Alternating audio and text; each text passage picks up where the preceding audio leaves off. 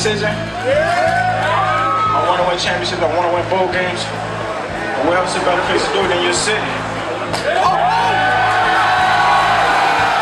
The power of home represents something. The DMV, like you try to explain it to people that aren't from there, and it's hard to explain it. That thing we talked about, Maryland pride, is real. And the way we're going to play with Maryland pride. He's gonna go! Touchdown, Maryland! The Terrapins have one last shot at winning this game. Three seconds, two seconds, one second, throws it up. Money! And he got it! And the Terrapins win at the buzzer! Oh! Stevie Francis, showtime! Oh, Neil! What a play by Bias! Holy cow! Maryland hits the road to beat Penn State. Maryland pulls off the upset! They have defeated number one, and the celebration is on. And the kids have done it. Maryland wins their first ever national championship, holding up Indiana 64 to 52. And let's listen and look at the celebration.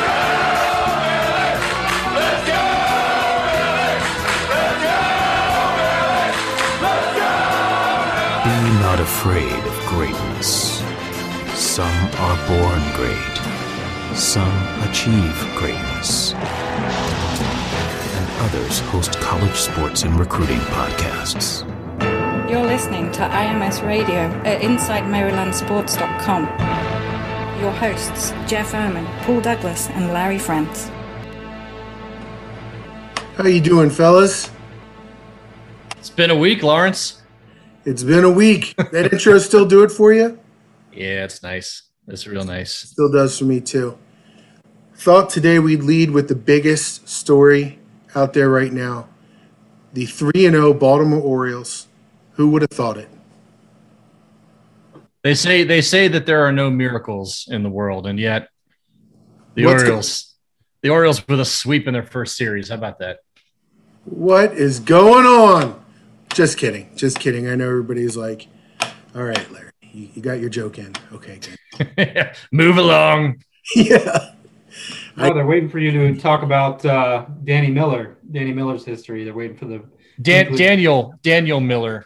We will do that. Since you said it, do you want to go into the bracket challenge? Because Larry, we gave you a little bit too much latitude on this. I must say, young man, I'm Yeah. very disappointed in you because the guy who won it texted me today and said, "I can't believe I won it. I have Illinois winning it all."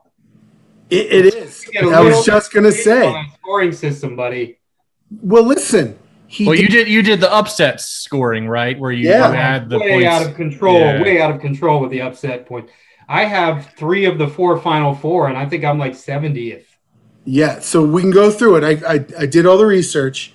Sean Miller has clinched, even though he has Illinois. He's eight points ahead of the second place person, who's Shane Connolly, who has Gonzaga. Gonzaga, sorry, I'm to the local. don't know what I say. Do I say Gonzaga? Yeah, Gonzaga for the Gonzaga. college. For What's college. correct? Well, high school's Gonzaga. The local WCAC team is Gonzaga. So the college is probably Gonzaga also. Though. No, it's Gonzaga. Really?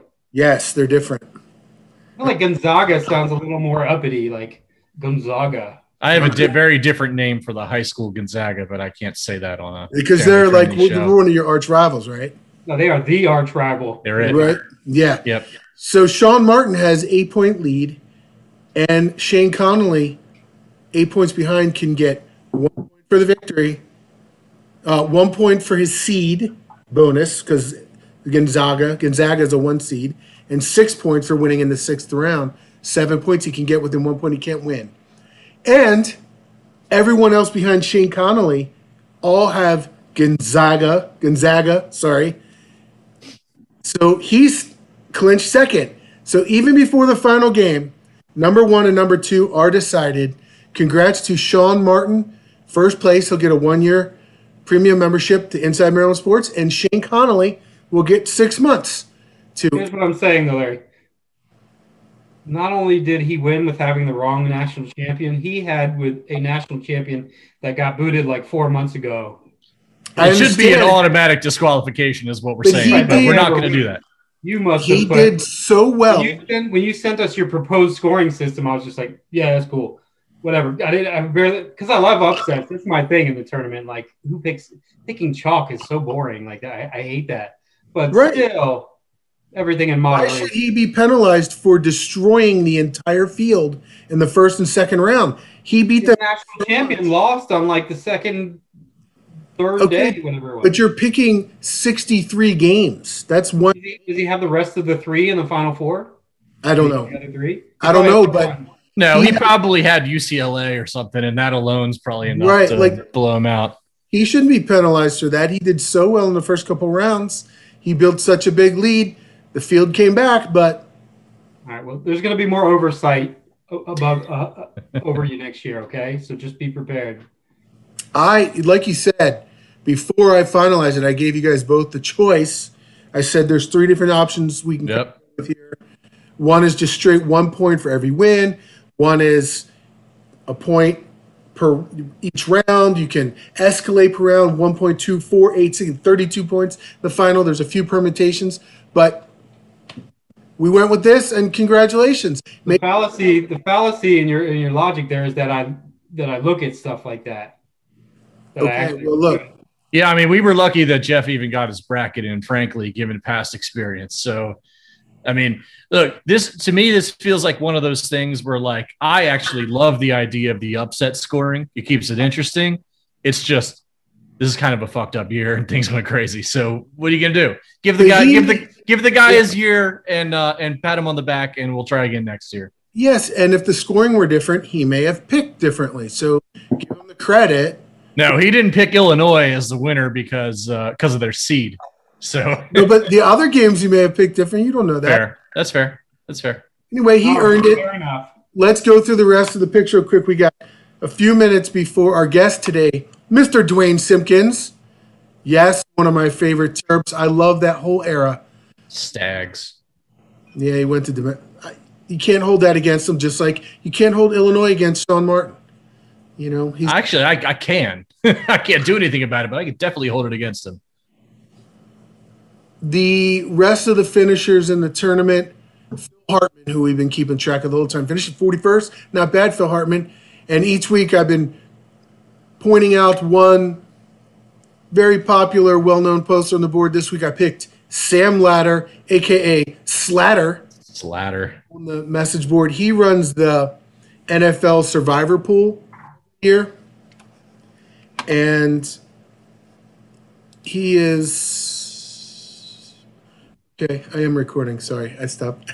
I wasn't recording. Okay, he runs the NFL Survivor Pool every year, which I won two years ago, by the way. First place it was a lot of money. It's pretty good. Okay. 3,700. Wow. Yep. Me, Did you clear that on your taxes, Lawrence? yeah, because my wife's an accountant. Ah, Every gambling win I have, we report every penny. well played. would be way more costly for her to lose her licenses than to save the. So we just report it. For me, money's like just a scoreboard, and I, it's more for fun and entertainment. I do want to win, obviously, but so it's more makes more sense to. So Mia Khalifa, seventy fourth, Jeff Erman in eighty third, not bad. And you, if Baylor wins, you pick Baylor. You'll jump into the fifties. I checked. So if I if Baylor wins, which when people are watching this, they will have already known for the most part, or when they're listening, whether Baylor won, obviously. But if Baylor wins, I will have the national champion and three of the final four, and I will have finished in the fifties. Sucks Yes. for you. because other people did a better job making their picks than you did. You probably picked a bunch of Big Ten teams. Uh, I went kind of had a 50-50 on them because I felt like a lot of them were going to lose. And then I was, I've said this already, when I looked at the matchups, I thought a lot were going to lose. I was like, the KenPom thing just, just changed my mind. I was like, no, this conference is too good. They're going to win these. And then they stunk it up. Len Elmore in 122nd. He made a jump there at the end. Pretty good for him. Paul Douglas, 135th. You jumped over me. Good finish for you. 153rd for me. Yucky. Chris Nocky, 166th. Ouch. our buddy Daniel Miller. And for those of you who don't know who Daniel Miller is, No, no. someone, someone Stop, young, stop the fight. Stop the fight, man. Throw in the towel. Danny Miller, 208th. And if you want to know who that is, go listen to one of the previous two episodes. I explained it. What about Walt? Did Walt make a run? No, Walt didn't fill out his bracket. He finished in, tied for 253rd with the other people who didn't fill out the bracket. He entered, but didn't fill it out. And then in very last, someone named PB Team, and their bracket was so. I look at it, I was like, wow, that was you had to try. Well, was it bad, or were they just trying to game the uh, the upset stats? Because that wouldn't surprise me. Somebody took made and they just picked wrong. Whereas Sean Miller did the same thing and got lucky. Yeah, maybe, Mhm. maybe something like that. Pretty much. maybe something like that. As I said, our guest today. So, congratulations, everybody. As I said, our guest today, Duane Simpkins. He is the associate head coach, not assistant, associate head coach for George Mason. I think under the previous coach, he was an assistant and has gotten a little promotion under Kim English to associate head coach. When I'm going to start us off, that's the first thing I'm going to ask him. Just give us a little logistical info here. What's the difference between assistant and associate? I think I got a good idea, but we're going to let him explain it. He is at Coach D Simpkins on Twitter, and he is he's from that era. I I love everybody from that era. I have such fondness for them because if you lived through the late '80s, if you were following the Terps and you're a Terp fan when the death penalty happened, it was so bad, so so bad. People feel like they're living through purgatory right now. This is nothing. When Maryland got the death penalty, they not only gave Maryland a two-year ban, they pushed it out a year, and then the year that supposedly they didn't have it, they didn't select them for the tournament when they were actually qualified and should have been selected, effectively making it a three-year ban. They couldn't be on television, and therefore couldn't play in the ACC tournament. It was crazy. Yeah, people can't even imagine how bad that was because they haven't done it to another program of of Maryland's size since then. Yeah, so bad. And Duane Simpkins, Johnny Rhodes, Exree Hipp, Mario Lucas, and Nemanja Petrovic came in. They were the first class to come in and really put faith in Gary and breathe life back into the program. And I really believe all the, the, the Final Fours and National Championship, these guys deserve a piece of that. They're the ones who kicked it all back off. And so for that, I have an amazing amount of love and respect. And They built the foundation. yeah, they did. And then the year after was Joe and Keith making that amazing starting five. I watched, I'm also going to ask him about his game, the game where Maryland beat Georgetown and Simpkins had the layup over Othella Harrington. And I watched that clip, and in that clip, in the last minute, playing on the court, Jeff, Nick Bosnick brought up a few. Like Kevin Bacon. It He was in. back to him. It He's in that clip. If you go to YouTube and you search for Maryland Georgetown 1993, what an amazing game! And that was the back. watching that game. I was like, that was the beginning of all of it. I remember maybe 13 years old, and I liked both teams. I like Maryland a little more at that point. What year was that? 91 or not 91? three. 93. It was Oh, no. Thanksgiving No, I'm thinking back. I was Day. I was 16.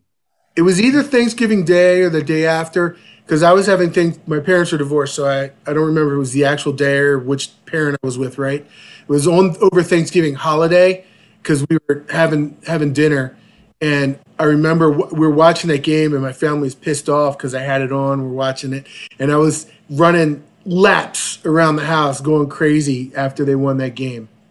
It was pretty amazing.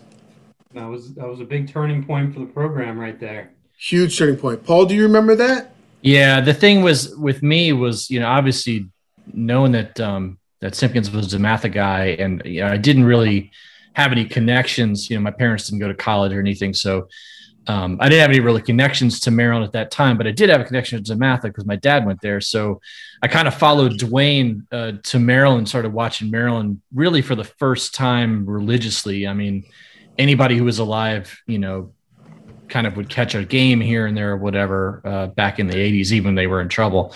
Um, but that was the first time I started really, really paying attention to them and following the program. And it really, that class, especially Johnny X and Duane, like felt like they were the guys to give them their first bit of hope.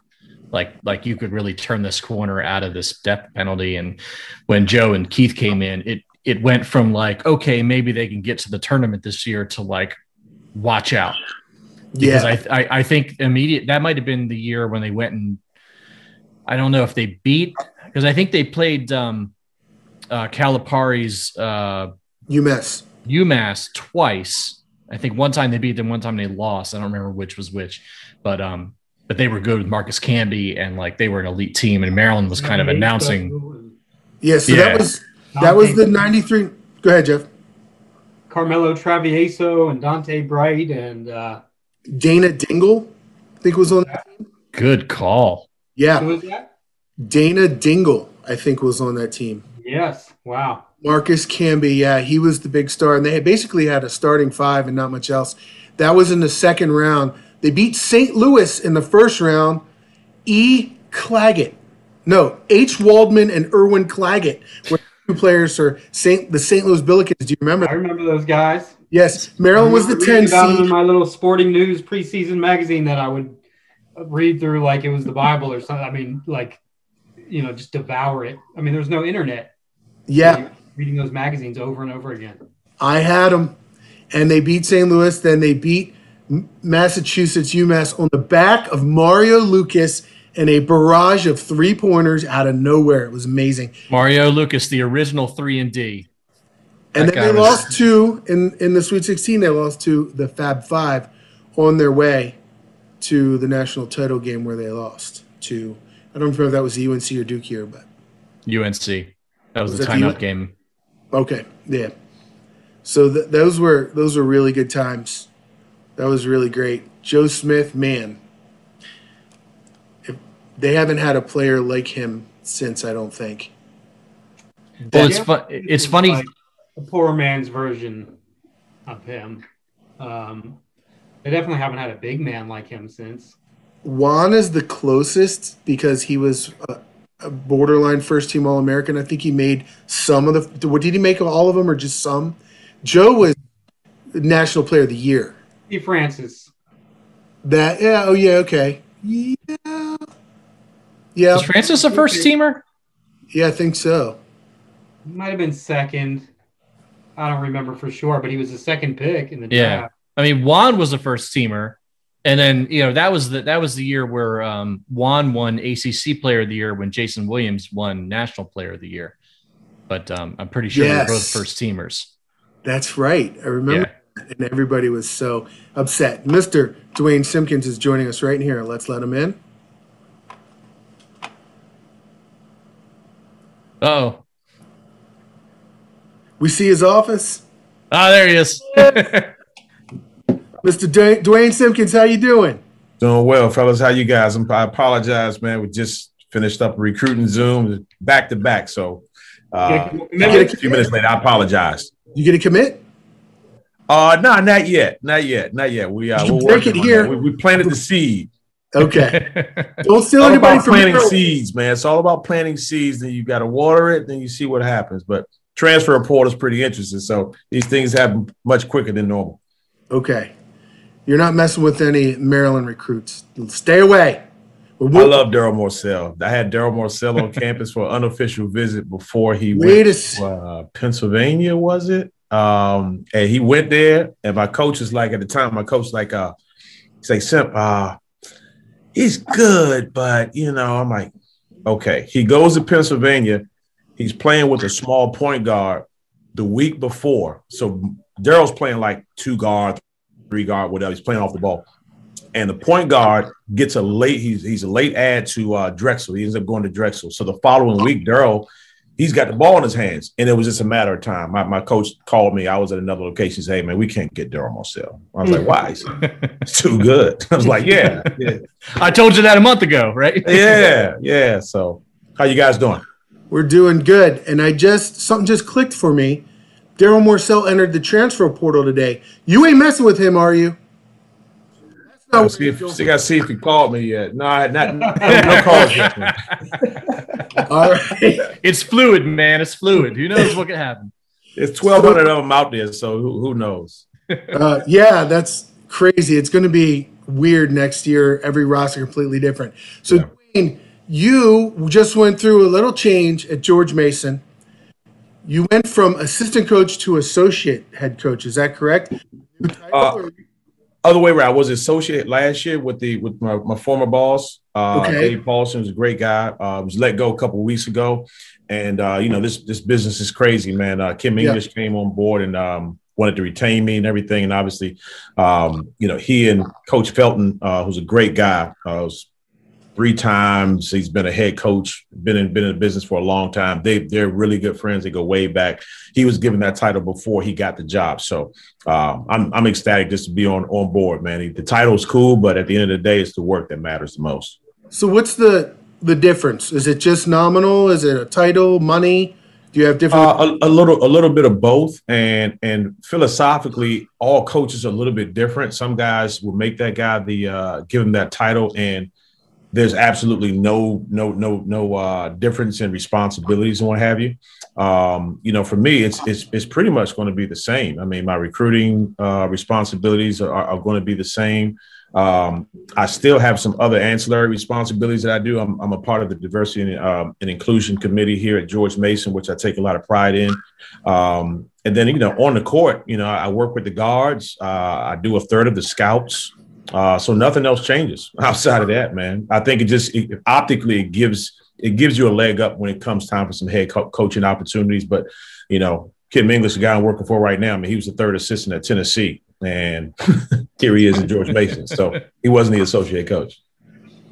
So Duane, um, you know, obviously you had a great career at Maryland. Everybody remembers what you did there, and you're in your local still, obviously. So, how much attention do you pay to the Terps currently? Obviously, you have a million things going on with your recruiting and your team, but how much uh, attention do you pay? What do you think about just the season they've had and the program right now?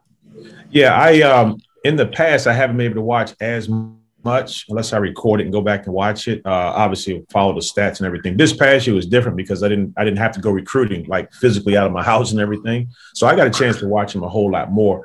Um, I honestly thought, and I actually uh, shot Coach Turgeon a text um, at the conclusion of the season. I actually thought that this was this might have been his best coaching job overall. I really, really 100% believe that. Um, they had a certain style of play early on, and it takes a lot, man, for a coach to, you know, midstream take a step back, self self evaluate your program, and say, hey, we've got to tweak this, we got to tweak this. We're going to shorten our rotation. We're going to play a little bit slower because our rotation is been been shortened. We're going to be a little bit more compact and not get so spread out defensively. Um, I thought he did a tremendous job this year. I, I, I really do. And, and without a quote unquote true point guard, I mean, that was that was pretty pretty good, man. Uh, and I thought down the stretch they were one of the best defensive teams uh, in, in college basketball. I really did. Hey, Duane, I've got uh, two questions for you. The first one is uh, Is DeMatha a great high school or the greatest high school? Come on, man. You're asking a DeMatha guy. What do you think my answer is going to be, man? Class of 98, man. I'm with you. Um, Yeah, Just got to get it on tape. I love it. My, my second question you, you talked about a little bit when we started getting going. It's the wild west out there with the transfer portal, and you've got you know guys potentially having taken six years. You've got you know the being able to transfer without uh, sitting a year. All this stuff with recruiting. What is it like for you guys as coaches trying to build a roster with all this crazy stuff going on? Well, you know, it's it's a double edged sword. One because um, you know, like we got three kids who are in the transfer portal right now. Um, one was rookie of the year this past year. Another one was the third team all conference guy. Um, another one who was uh, from Paul the Six, big fella, played with Team Takeover. He actually just announced yesterday that he's coming back. So on on one hand, you you, you like, hey, you don't want to lose those guys, but on the flip side, man, you got twelve hundred other kids in the portal, you know, and obviously you don't want to, you can't go after all of them. They all don't fit your, um, you know, what what you may be looking for. But at the same time, if you do enough research and everything, I mean, there's you can have some combinations of different players that gives your team a little bit of a different look um, as opposed to going the direct route of, of high school and hoping the kid develops over the course of a year or two and everything. I mean, you know, Coach Turgeon, I think, has done a hell of a job so far. You know, getting Big Q from Georgetown and Fats Russell from Rhode Island is a um, are two great pickups, and you know, a lot changes within 24 hours. You know, two years, two days ago, people talk about firing the guy, and you know, now today it's like, oh man, we could be top 10 in the country next year. So, Duane, I want to ask you about two games from your playing career. Two of my favorite games ever. I was young at the time. I'm about the same age as you, but I was watching the team, and, and it was coming on the back of the death penalty that Maryland received. And we, when you were on a bunch of years ago, we talked about how your class was the first one to come in. And I was at the game your freshman year against Louisville. And they came in, and I think they were ranked. Clifford Rozier was there, who was a big prospect, and you guys beat them. So that's one game. And, and I remember at the time thinking, wow, the corners turned. And then the rest of the year went really bad. But then the second game was the year after that, around Thanksgiving time against against Georgetown, and your layup with three seconds to go over the outstretched arm of Othella Harrington. I was about to say, man, you got you, you got to give it more respect. That was that was more than a layup. It wasn't like I just laid it in. Man. I had to go over top of damn Don Reed, man. That was yeah, that's true. That was a little bit of a flow there too. For a while, both of those games, and that one was the true turning point, and that launched. That was the launching pad for the program, not only for your team, but all the way through the national title. What do you remember about those two games? Because those two seem to be the biggest kind of turning points after the death penalty, and you had a major part in both of those. Yeah, that man, it's funny you brought up that Louisville game. It just I just had flashbacks. Um, I don't know if we, if if um, Kevin McClint was in foul trouble, whatever, but I remember I, that was my best game up until that point as a freshman. It might have been my best game my, whole freshman year, but I just remember looking up and I was in the game late in the game. You know, that year I was averaging 11, 12 uh, minutes a game, and um, you know, rightfully so. In, in, in, retrospect, putting my coach's hat on now, I wasn't strong enough. Um, you know, I, I, didn't take care of the ball well enough. I didn't shoot it well enough.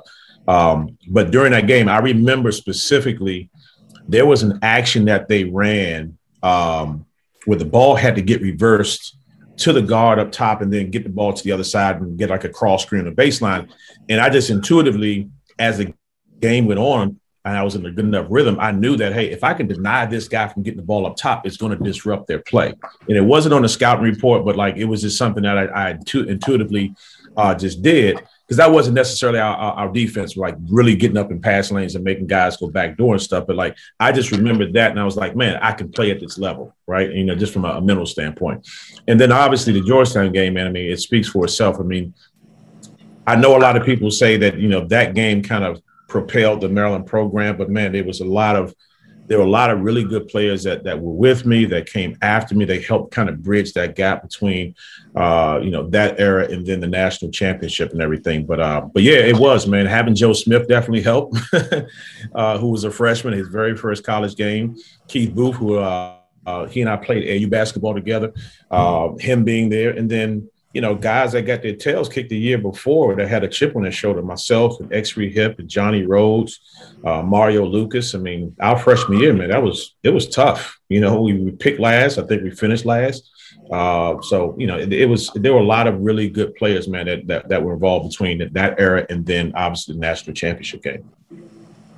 So Joe Smith was rated, I think, number 40 in the country. People were talking more about uh, Keith Booth, I think, who obviously was a great player in his own right, but and then it just it just happened overnight where this guy was just a superstar. When did you guys know coming into the season after practices like well, this freshman is going to be one of the best players in, in the country, or was there a moment where I was like, "Whoa, we we have a phenomenon on our hands"? Yeah, it was. Uh, I tell this story to people, man. Uh, we had um, the incumbent center that year was a guy named Nemanja Petrovic. Um, you know, there were five guys in my class, and Nemanja was a big man, European kid, could stretch it, could shoot it pretty good. wasn't the most athletic, but like high IQ. And um, you know, back then, we, the coaches couldn't work with us like they can now in the off season. We had to wait until October 15th. So the thing that we did in preseason, we played pickup and, and played pickup ball until we October 15th came. Well, the very first October, our very first pickup game that we had as a collective group for that team, it was a Sunday night. And, uh, you know, I had seen Joe shoot around and stuff, but it wasn't like we had Twitter. You just pull up his, his you know, his uh, videos and stuff. um, and Joe put on a clinic. I mean, an absolute clinic for an hour and a half or whatever pickup basketball. I mean, destroyed Nemia, just flat out destroyed him.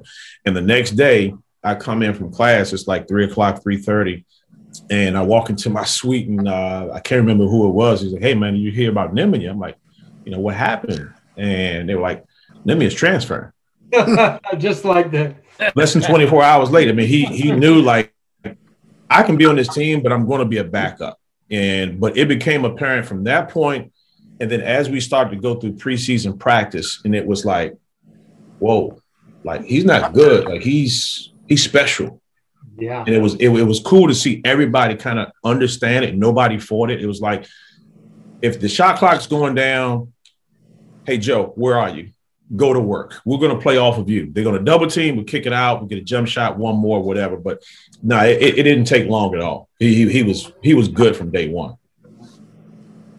Man, I don't want to feel like I'm bringing down the fun here, but uh, this is important. I wanted to talk to you about uh, on the football side. Uh, Mike Locksley's been very, uh, very involved in like uh, starting his organization for the National Coalition for Minority Football Coaches. There's been a lot of talk about uh, getting Black and African American and, and other people different uh, opportunities as assistant head coaches in college basketball, but it still seems to be a really low number, especially given the number of black players that are in the average, you know, the average black players in the, in college basketball. What do you think can be done to increase uh, the awareness of this issue, giving uh, former players more opportunity? Um, you know, what do you think can be done on the college basketball side, kind of similar to what you feel like you're seeing on the football side? Um, I think. Um, yeah, I think it's it's been acknowledged to some degree. Um, you know, for instance, the uh, interesting interesting stat in the Power Five conferences, um, they're like 19, 18 percent of the head coaches are minorities, right? Um, obviously, that's a disproportionate number. Um, I think the main thing, the way that things work in terms of the hiring process, um, they don't bode well for someone who um, who looks like myself. And what I mean by that is you have you have different layers do, during this process. You have the uh, the search firms, right? These universities and colleges, they'll spend hundred thousand dollars to get search firm A to run the search for their their basketball coach or football coach they're gonna they're gonna compile their list. They and they have a list. If anybody says, "Oh, they, they, they say they don't have a list," they have a list, mm-hmm. right? They have a list that, and they say, "Hey, we have a list that fits this profile." The University of Maryland, they want to recruit a whether it be a former head coach or hey, they want to recruit a up and coming uh, assistant coach. We want that person to be from the Mid Atlantic uh, region or whatever the case may be. But they have a list, and on that list, you know, in, in, in traditionally there may be 10 coaches, two of them may be African American. Uh, once you get on campus, the search the search committee on that campus, uh, it could be the board of trustees. Board of trustees don't look like they're not a bunch of people that look like me. They don't have board of trustees, right? Uh, so quite often these decisions are made by people who uh, they want to have a comfort level, and rightfully so. They want to have a comfort level with someone who they say, I feel comfortable with this person. I feel comfortable with this person being a person that I can put in front of our constituents, whether it be donors and administration, and I feel comfortable with that. Um, and I think we're we're starting to get to that point. I think you uh, you know Kim English being hired at George Mason, uh, the guy who just was an assistant coach at Xavier, who's now the head coach at Minnesota. Um, Jacksonville just hired an assistant coach, uh, a head coach who was an assistant coach at Florida. Uh, a number of Hubert minority Davis. hires have been made recently, which is which is pretty cool to see. Um, and again, it, it just I just hope and pray that it gets to the point where people, people say, "Hey, we're going to actually get viable candidates, and we're going to judge them across the board on their merit, regardless of anything else." And I think we're getting to that point, but we still got a long way to go. Okay, Duane, when we have people on the show, we always end it by playing fill in the blank. I'm going to ask you five rapid fire questions. Oh, shucks. The first thing that comes to your mind. Here we go. The best decade for Maryland basketball was. Everybody's going to expect to say like the 2000s because that's when you won the national championship, right? But for me, it was it was the 80s. The 80s. Yeah. I thought he was going to say the 90s. Yeah, I I, thought thought he was going with the '90s. And and I'm, I, gonna, I take, would- I would- take myself out of it, but like, dude, like watching Len Bias and watching Keith Gatlin and like, dude, for me, that was like, that's what made me want to go to Maryland. and Walt. Of course. Well, hey, that's well, uh, he, yeah, that's late '80s, right? Yep. Yeah, He both, Crossing right? into the '90s. Okay. Yeah. Yeah. A little bit in the yeah. We had Lenny Elmore on last week, and he said the '70s, of course. So Of course, for him, right? you'd say the '90s. Yeah. So I just was gonna play you guys. I thought you were going to say the '90s, and I was going to fight for you, man. I was going to back it up, and then uh, now I got nothing to say. 90s were good. Tournament every year. All right. The best player you ever saw in high school was Jason Kidd. ooh, good one. If Maryland and George Mason played 10 times, the number of wins for George Mason would be Five. How about that? I knew that was coming. okay. okay that's very political, Duane. I respect it. the next respect Dema- the next DeMatha basketball player that will play for Maryland will be Well, me some tell you hope. what. Give me some hope, Duane. I tell you what, you guys, they, they just offered a kid that I, I love. I've been I've been recruited, so I'm not going to say him. But I tell you what, they got to make their way down to um, down to Hyattsville because that freshman class that they have are going to be senior sophomores are loaded, loaded. My son goes to DeMatha. Uh, I'm I'm over there quite a bit, and I see those kids. I'm like, man, that that. So one of those three four kids that are going to be sophomores. Yes, one of those guys. okay. I'm going to hold you to that. The point I got nothing to do with it. I mean, Make it happen, I'm not, on, I'm not on the staff. You can't. You Come can't on, put man. that on me. Duane, come on, it's all you. We'll You take the promised- vibes. Duane promised us three freshmen from DeMatha. Let's go. point guard in Maryland history was Say that again. the best point guard in Maryland history. John Lucas, man. Yeah. Come on, bro. I mean, Yeah, it's hard to argue that. That's the correct Johnny. answer. It is number one correct- tennis player and high school, Yeah, uh, college, college player. Come on, that's that's that's special. I, I will accept honorable mentions for Steve Blake. No, Steve was awesome too, no doubt about Yeah, it. I will And if at the bottom of that list, like near the bottom bottom, you got Duane Simpkins too, if I can say that. I well You're on the list for sure, man. Nowhere near the bottom. We've had some really good point guards come to this program, man. was Greivis Vasquez a point guard? He was a player. Yeah, he was a point guard, but he was a player. Okay, well then Yeah. you're fourth. Thanks, Lawrence. I appreciate it. Stop laughing. I'm good. Appreciate it. Now, Gra- now Greivis is off the list. He was a, he was a shooting guard. Now you're third. The plaque is in the mail, Duane. The plaque is in the mail. Hey, one other thing I wanted to bring up to you: Were you around when when they were doing the BB&T, or was that after you? No, I was I was around. We uh Okay, who did we lose? We lost to GW, I think. We a lot. Those guys were stupid such a tournament. pain I in mean, the that was the reason why Gary wanted to stop playing. It was like like Yes. we, we may lose to GW and everybody's gonna say, Oh, you guys suck, and he didn't like that. So we we kind of stopped playing. Yeah. That was a pretty cool event though.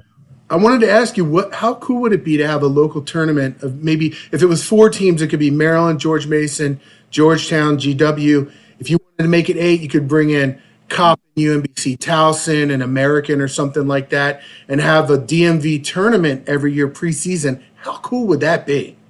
It would be extremely cool. It, it really would be. Um, but now that I'm on this side and and I, I understand the um, you know the, the the business standpoint of it and everything, you know, Maryland Maryland says, hey, what do we get out of beating, you know, George Mason? Uh, uh, if we win, everybody's going to say, "Oh, you should win." It doesn't help our, our net rating or or what have you. And if we lose, we'll get crucified, right? You know, um, and unfortunately, that's just everything to lose. yeah, yeah. And then when you talk about this, the, the net rating uh, rankings and everything, I mean, you start putting all these quantitative analytics and what have you, and they say, "Hey, is George Mason a viable candidate candidate to play?" Now, it's different if we were to come off of a year where, you know, we were a, a nine seed and we won the, we won one game in the tournament, and then the next year we go into it, you know, our net ranking is top thirty-five, top fifty. Well, Maryland may say, "Okay, you know what? Maybe we'll do that." There's a possibility if we do it on our on our own turf, we're not going to do it in a neutral site, right? But those are that tho- those are all parts of, of scheduling. Man, scheduling in college college uh, basketball in particular is um, you know, it's a science to it, man. It, it really is. You want to put yourself in the best position, especially if you're team, coming from a league like ours. Like we may get three teams, four in a, in a really good year. You know, we we got to do the best we can in terms of our scheduling non-conference in order to put ourselves in position to uh, to get at large bids. It just would be so fun. It would, man. No doubt about it. We got Juan up at Coppin. We got you at George Mason. You guys know Turge, obviously, in Maryland. Make it happen, man. Well, at the very I least, it's Georgetown should play Maryland. At the very Mathis. least. Georgetown should play Maryland. Sending the Matha kids to Maryland, hook up this whole tournament. Yes. Yeah. Yeah, What's just make all, just make all that stuff happen. Yeah. Fine. Duane, you Are have you- two. Are you guys paying me? But like, damn, I'm doing a whole lot of work.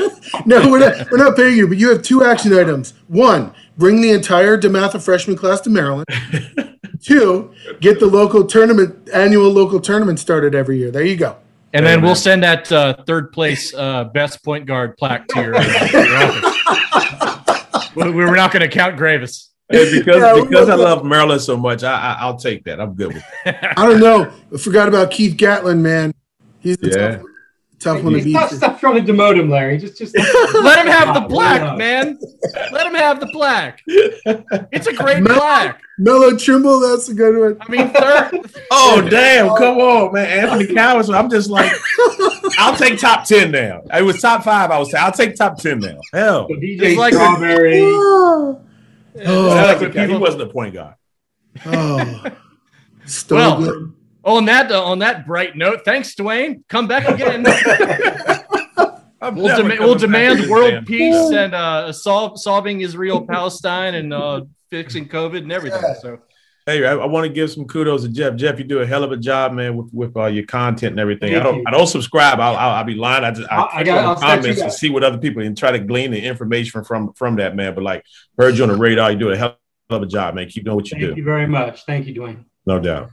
Hey, Duane, thank you for joining us. And everybody who's watching or going to listen on the podcast, he is at Coach D. Simpkins on Twitter. Give him a follow. One of the greatest Terps of all time. Thank you for joining us, Duane. Yeah, you guys have a great night, man. Really appreciate you guys. yeah, Thank go you. kill it next year. All man. right. Thank you. That was great. That was excellent. That was a lot of fun. Yeah, he did a lot better. Hazing him. Just crushing him. Just Yeah. crushing him. Yeah, I did. That was good. Like he wasn't even there.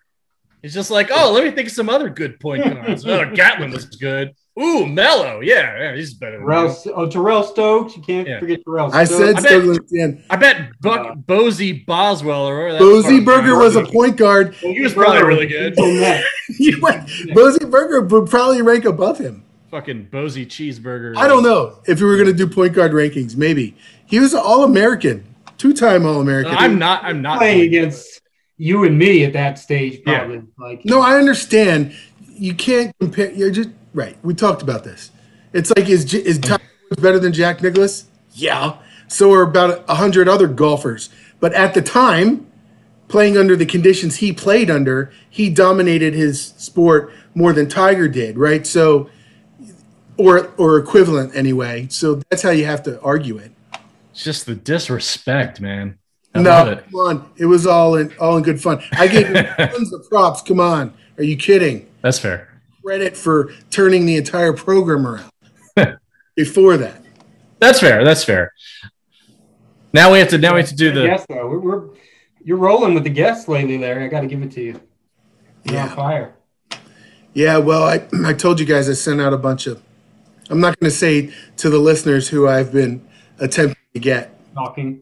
Well, he's he's got the level of shamelessness that's required to really just dig deep into someone's soul and convince them to pop on. It's I'm impressed. I don't have it. I can't do it. Yeah, well. Ivanhoe Martin in the chat room said there aren't 100 golfers better than Jack. Come on, Larry. Bullshit. I think there might be, really. Like, if you compared. Dude, like Harold Varner would like show up to like you know Augusta in like 1968 and kick Jack Nicklaus's ass. I, that's, I think so. Like, but that's. You can't compare across. You just can't. Yeah, you can't do it. the only way to do it is to say how dominant were they at their time and the conditions they played again played in and the people they played against and how dominant were they in that period Yep. and So it's going to be a continual. It's always a debate, but And there are right people and there are wrong people, and you're one of the wrong people, and we're the right people. End of story. Ivanhoe Martin, did you hear that? He just called you out. Wrong. You're wrong. I, I think there might be a hundred. I don't know. Je- Jeff left us. I was just going to switch it to We were gonna, we were going to Turgeon, and Jeff's like, "Fuck this, I'm out. the absolute insanity. I'm, I'm done." Maryland basketball the last week. One day when we find out there's going to be an extension and everyone talking about boycotting the program, the following day, two monster transfers, Qudus Wahab and Fatts Russell. Two great names, by the way. They're going to be Fantastic names. yeah, great names. Wahab, a 6'11 center from Georgetown, transferred to Georgetown, Maryland. Now imagine if they played, how good that'd be. Yeah. Fatts Russell, 5'10 point guard from Rhode Island, both highly sought after, both filling needs. And all of a sudden, go from a team that might miss the tournament if certain people leave the program to now, if certain people come back, you might be in the top 10. It's stunning. I mean, it's stunning. I mean, Turge is just T- Turge is like. I mean, there were like realistic. We don't know exactly what happened or what has happened. There's been no signing of, an extension. Um, can, Jeff can give it and lay it out for us in a minute. But I mean, it's just fascinating watching him go, go from like potentially losing his job to just swinging his big dick around the transfer portal. Like just swinging it around, just like, yeah, I'm gonna get that guy and I'm gonna get that guy. And I don't even know if I got a contract yet. Whatever. I mean, knocking it's over everybody else in the portal. They're just all getting. it's miles. fascinating. It's fascinating. I mean, it's I'm fa- I'm dumbfounded by it. But you know, like I said, whatever you think about Turge, you know, if you think he's going to underachieve, you'd rather him underachieve with a good team than a bad team, and he looks like he's going to have a good team. So great. But real quick, Jeff, is the extension? It's not finalized, or is it? It's not publicly finalized. I have a freedom freedom of information request in, which is how I always, as soon as the deal seems like it's getting done, you know, that's how we get the, the contract. And I haven't gotten a response. Nothing's been announced publicly, so I think it's a foregone conclusion.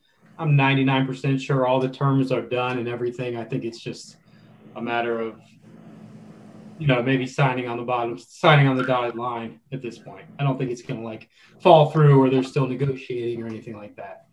And an extremely team friendly extension you're hearing, right? Or we're don't think so. The question is the buyout. It's always the buyout, but especially the buyout right now where it's everybody's still in kind of that uh, if this year doesn't go well phase, we better have some flexibility.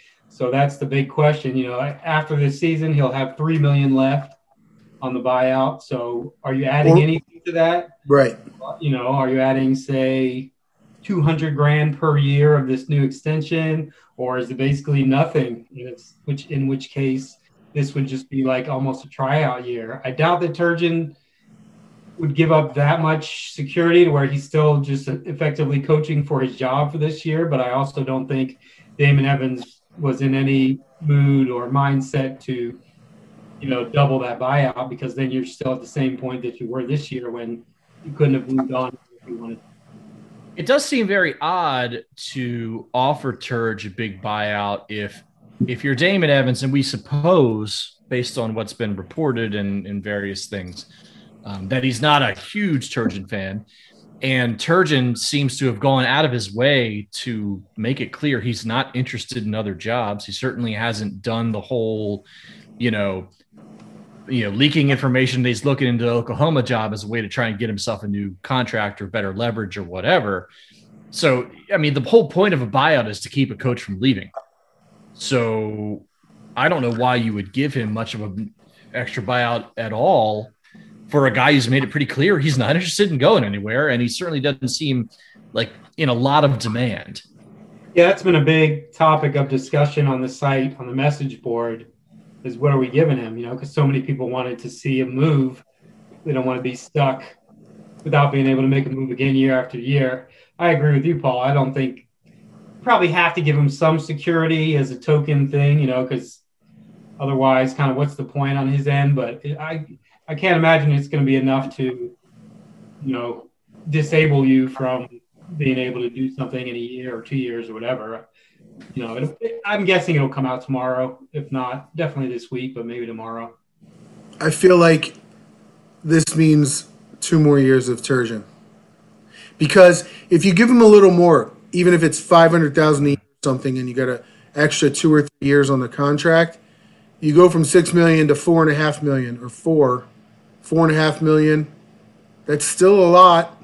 It's still But you're also buying time because next year you're hoping that you haven't lost 40 million bucks because of COVID. So you're making a lot more money next year trying to dig out of that hole of that, COVID and all these facilities projects and all this stuff. They had to pay Jordan McNair's family five, three and a half million.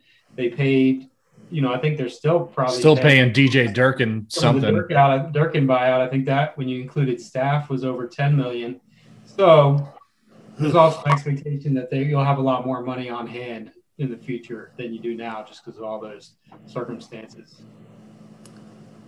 and so so he the extension conceivably happens, we think, and you get the point guard and the center. Now you've got these wing players all up in the air. Scott, oh, sorry, Donta Scott's confirmed he'll be back, but Eric Ayala, Aaron Wiggins, and maybe Darryl Morsell now. Crazy news with him. Wild. Those three.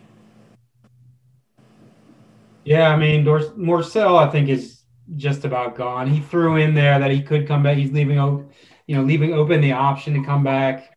That seems like kind of a nicety to me. You know, trying to let him down softly, break up move. But, but that's a big one. But it's not as big because you know nobody was expecting him bad. It's more big just because it's probably going to hurt to watch him play elsewhere and think George Mason. Year, you never know.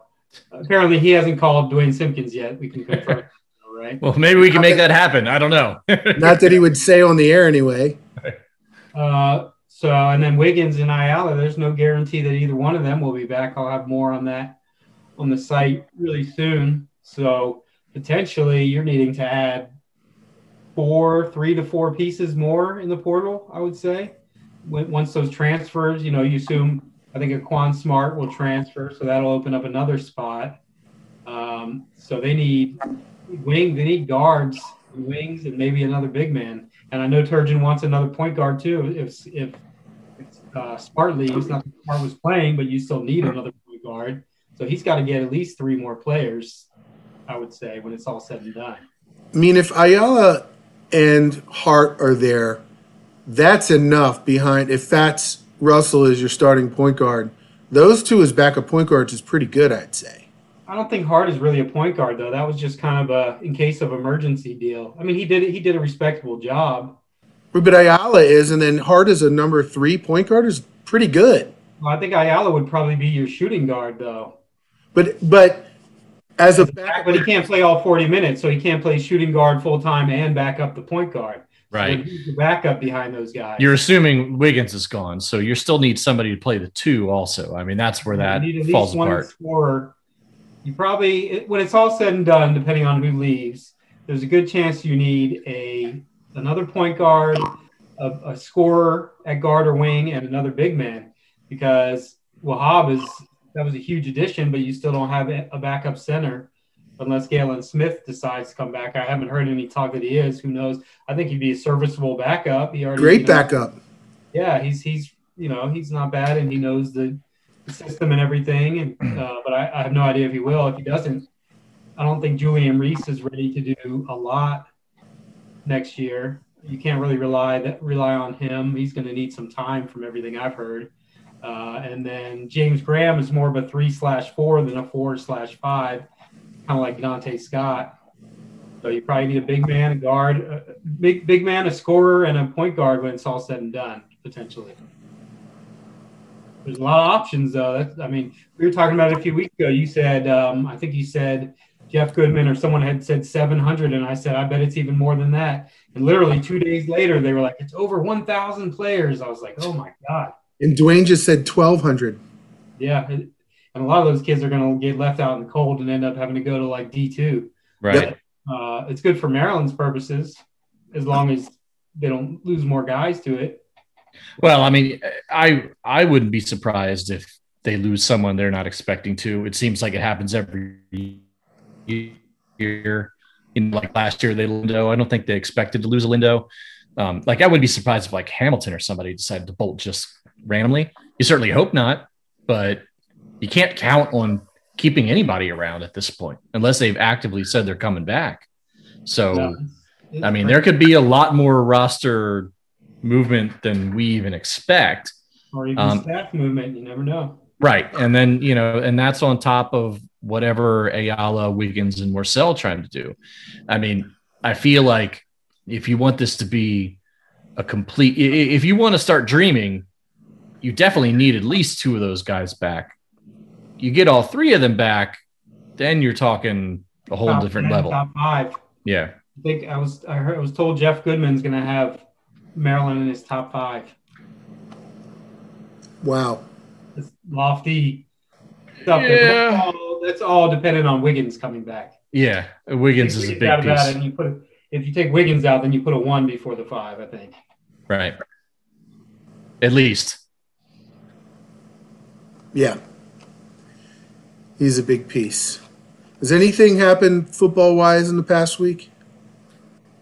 Uh, Spring Terrence practice Lewis, ACL.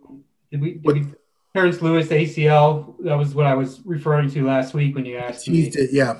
Yeah, he actually had suffered it like two years ago in high school. Kid's been playing on a torn ACL forever and not even knowing it.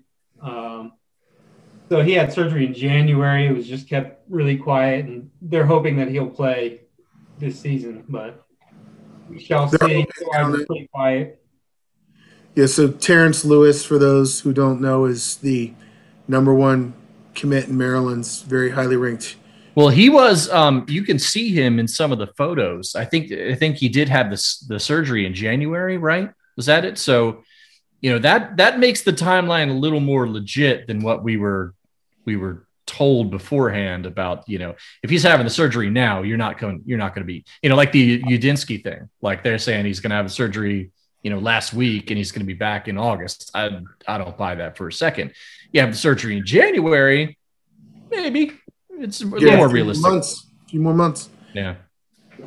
Yeah, and it makes the Chance Campbell thing a little worse Oh, because they, they had a ridiculous load of talent at linebacker before Campbell and Lewis. Now they still have a good, you know, a good, but it's Less. away from going from being how are we going to play all these guys to like rounding up some guys. yeah, I do not have a non-revs update today. Sorry, you, you can't make fun of the non-revs update this week. I was very busy. I did not get a hold of Wheels. I apologize, Wheels. So effectively Tragic. the same as any other week. Yeah. can we just can we just play some silence for a minute and then we can just you know talk over it and make fun of it? That'd uh, be the same. Basically, the big thing is that the women lost. Did we talk about that last week? I can't remember if that was women. Yeah, I think we. Yeah. All their seniors came back though. What's that? Seniors, four seniors coming back for a fifth Yeah, year. they're going to be a top five team next year all year. And the lacrosse team looking really, really good. Just pummeled never lose. at Maryland Stadium in front of a live crowd. How about that? Oh, they're good. They're by the way, I saw their um. There's going to be tickets available for the spring game. They're free, but you do have to go on the Maryland site and claim them because they're having segregating seating and stuff, like to you know pods of four, pods of two. So like, you know, if you do want to go to the spring game, just make sure you hop on that site and pick out your tickets. You can get them What- now. They're free. What's the date of the spring game? Twenty fourth, maybe. Either Whatever that's- first or twenty fourth. I think the twenty first, but I'm not positive. Yeah, whatever that Saturday is. So the fourth is a Saturday. Or sorry, the today's the fifth, the third. So 10, 17, Twenty fourth. 10, 17, 24. So April 24th will be the spring game. Maybe I'll go to that. That'd be a lot of fun. I'm going. Are you? Yeah, man. I got I got Pfizer number two yesterday, so I'll be fully armored up by then. I have signed up and I just keep getting bypassed. I don't know why. Sorry about your luck. I have signed up. I'll still go and wear my mask. All right.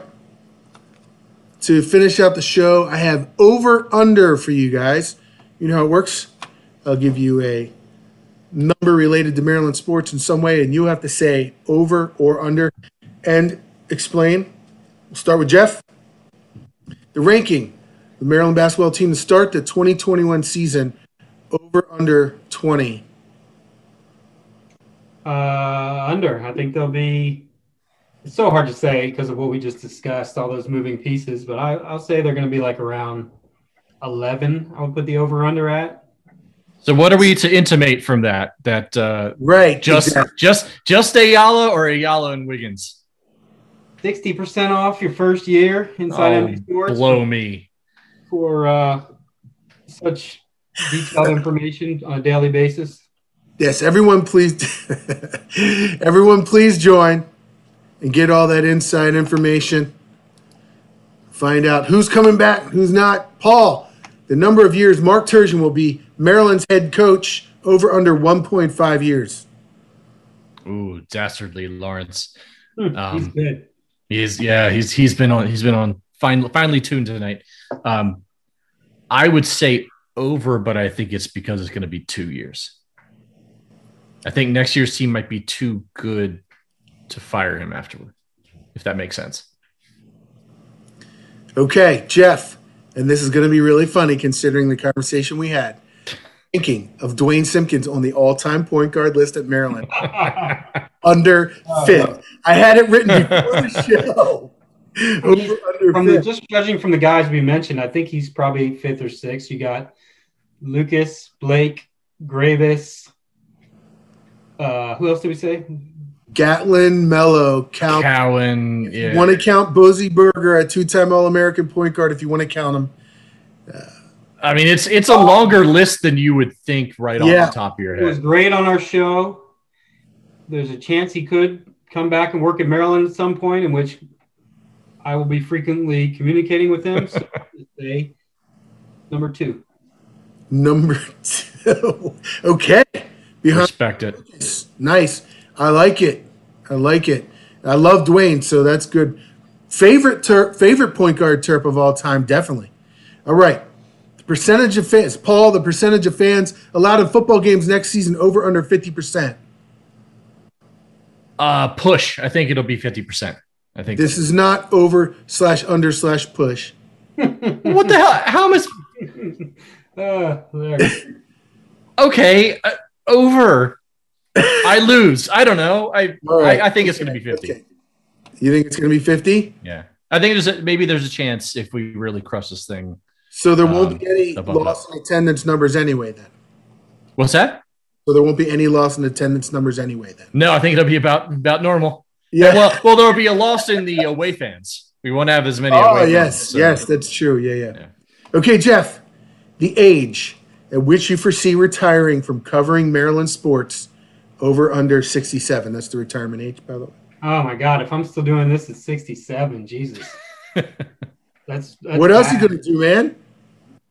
hopefully if i'm doing it like my son is running the site for me because he's already like super into sports and maryland and everything uh, i've thought about that because when you get to a certain point it gets a little weird calling like these 18 year old dudes and asking for up even as i've gotten into my early 40s i've gone more toward calling their parents or coaches so i like sit sometimes i'll see these guys who are in their 50s and 60s doing it i'm like i feel like that's just I don't know. I don't want to knock it what anybody's doing, but uh, yeah, I, I better be retired before then from doing this. M- maybe I'll still own it and have uh, somebody else running it, but uh, I, I pray that it's under. Okay. But I'll still be watching every game, posting on the message boards either way. All right, Paul. Paul, if you were independently wealthy and didn't have to work, the number of football games you'd go to every year over under 12.5. Ooh. Honestly, I would I would still probably say under. Um, like I said before, like I love going to football games, except when it's cold, because that's there's a point where it's like you know what, not interested. So I think once once the once the the weather turns in most places in like uh, October and November, I'm gonna you know be sitting in my giant man cave with a giant nice leather recliner and uh, being served by you know naked women and whatnot uh, and watching on TV. Probably 13 different TVs, to be honest. Okay. I'm sorry that's boring. I know I'm like, you know, Mr. Tailgate Fun Time guy, but uh, I don't do the cold, man. That's why I really I really don't do the cold when it's when it's like those Big Ten noon starts. That's when that's when I get uh I'm out. Someone in the chat room also said that baseball had a winning weekend as well for the non-revs report. There you go. Sweet. I'm very excited. Go Swope. I know you love it. All right. Well, that's a wrap, guys. Duane Simpkins, so fun. Good to have him on the show. Good interview with him. It's never coming back, so I hope we enjoyed it. He'll come back. He had fun. Come on. Are you kidding me? Larry's going to make him like 12th best point guard by the end of this thing. Okay. There's going to be a thread about it. No, he was he was great. No, that was fun. There's just been a lot of great point guards. Have we? Did we have him on before? Yeah, we did. I thought we did, but it, it's been a long, long time. Yeah, we did. And he told us the story about how he almost quit because Gary Oh, that's right. so hard on him. Yep. And they were one time, I think, on a plane coming back from a game and they had lost and they were all kind of laughing and joking around. And Gary just ripped them to shreds and they sat in silence the rest of the like feel like that, feel like there's gonna, there's a good chance he's going to be on the staff in Maryland at some some point. I think he finds his way back. It does feel like feel like that Interviewed that would make some sense, right? He was, uh, I think he was the runner up, or I mean, I pretty much know he was the runner up when they hired DeAndre Haynes. So Hmm. I think there, I think it was really a good chance he could end up back. that would be very, very cool. Very Certainly says something about him uh, that Kim English kept him on, uh, you know, with his local ties and stuff. Like that's that's not a thing that happens very often. So All right, guys, good show. Thank you, everybody in the chat room. Had some good comments in there. Pe- people particularly didn't like it when I said that there were 100 better golfers than Jack. They're crushing me in there for that. I don't know. I made it up. I'm not a. I could have said painters that could are better than Da Vinci, right? Whatever. You know what I mean? Like I just that just got my wife upset. If the, Da Vinci was the guest, you would have been naming like 47. Yeah. Be like, look, I mean, you're no Botticelli or you know Michelangelo. I mean, you know, I mean, how many hundreds of thousands I mean, you know, there's you know, there's uh, Giotto, there's El Greco, Durer. I mean, I could just think of all these guys who are way better than you were, Leonardo. Was was Rembrandt a point guard? Yeah. he had a No, great but- handle. Anybody could paint the Mona Lisa now. Anybody could do that, but he was the do the shadows and the all this stuff, right? So, right at the time, that was the best. That's all I'm saying. That's not that's not a topic I expected. that's the analogy. What's that? That's not a topic I expected we'd wade into tonight, but here we are. So, Well, hey, hey, are, are speaking of topics, Zags or Baylor tonight? Do you think Zags come back and crush them? I like Baylor. I think Gonzaga. They had to expend a lot, Expose of, a little bit, right? a lot of emotional energy and physical energy to, to come back and win that game. They might be a little drained. I, I like Baylor for the upset. I'm not even watching, so No, that's boring.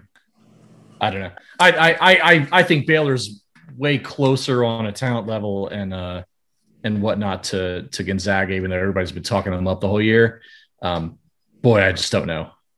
I, f- I feel like they're going to be they're going to be tired, but uh, they pulled it off, and They're so uh, good. They're, they're an all time great team. they're really good. how how did Baylor become this powerhouse athletic school out of nowhere? Yeah, but football was insane until they had that incident. The women's basketball team, the men's basketball team, ten years ago, they were nothing, and for decades they were nothing, and then come out of nowhere and they're dominant in everything now. You just got to hit on a few coaches, hit a couple home runs like they did with, with Scott Drew, and um, football. Uh, who's the guy who ended up who got Art, canned? Art Briles. Bryles, and then um, and then they had a good hire after him. Jeez, I'm losing everybody. The guy went Oh. to the NFL. The guy from Temple who now went to the NFL. Yeah, I can't remember his name either.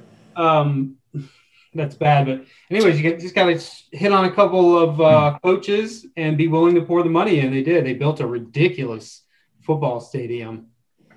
Uh, so resources and good hires.